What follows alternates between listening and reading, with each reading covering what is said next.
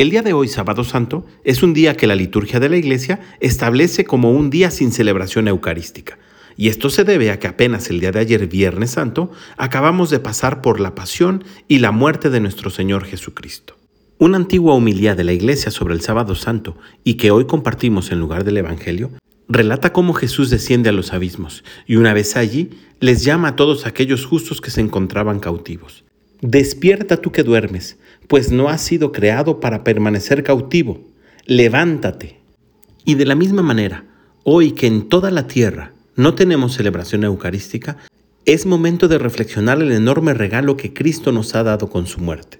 Sabemos que de ahí Él se levanta victorioso. Es momento de que también tú y yo despertemos, que nos levantemos y que reflexionemos todo este día sobre la gran prueba de amor que Dios ha tenido con nosotros. Que tengas un gran día y que Dios te bendiga.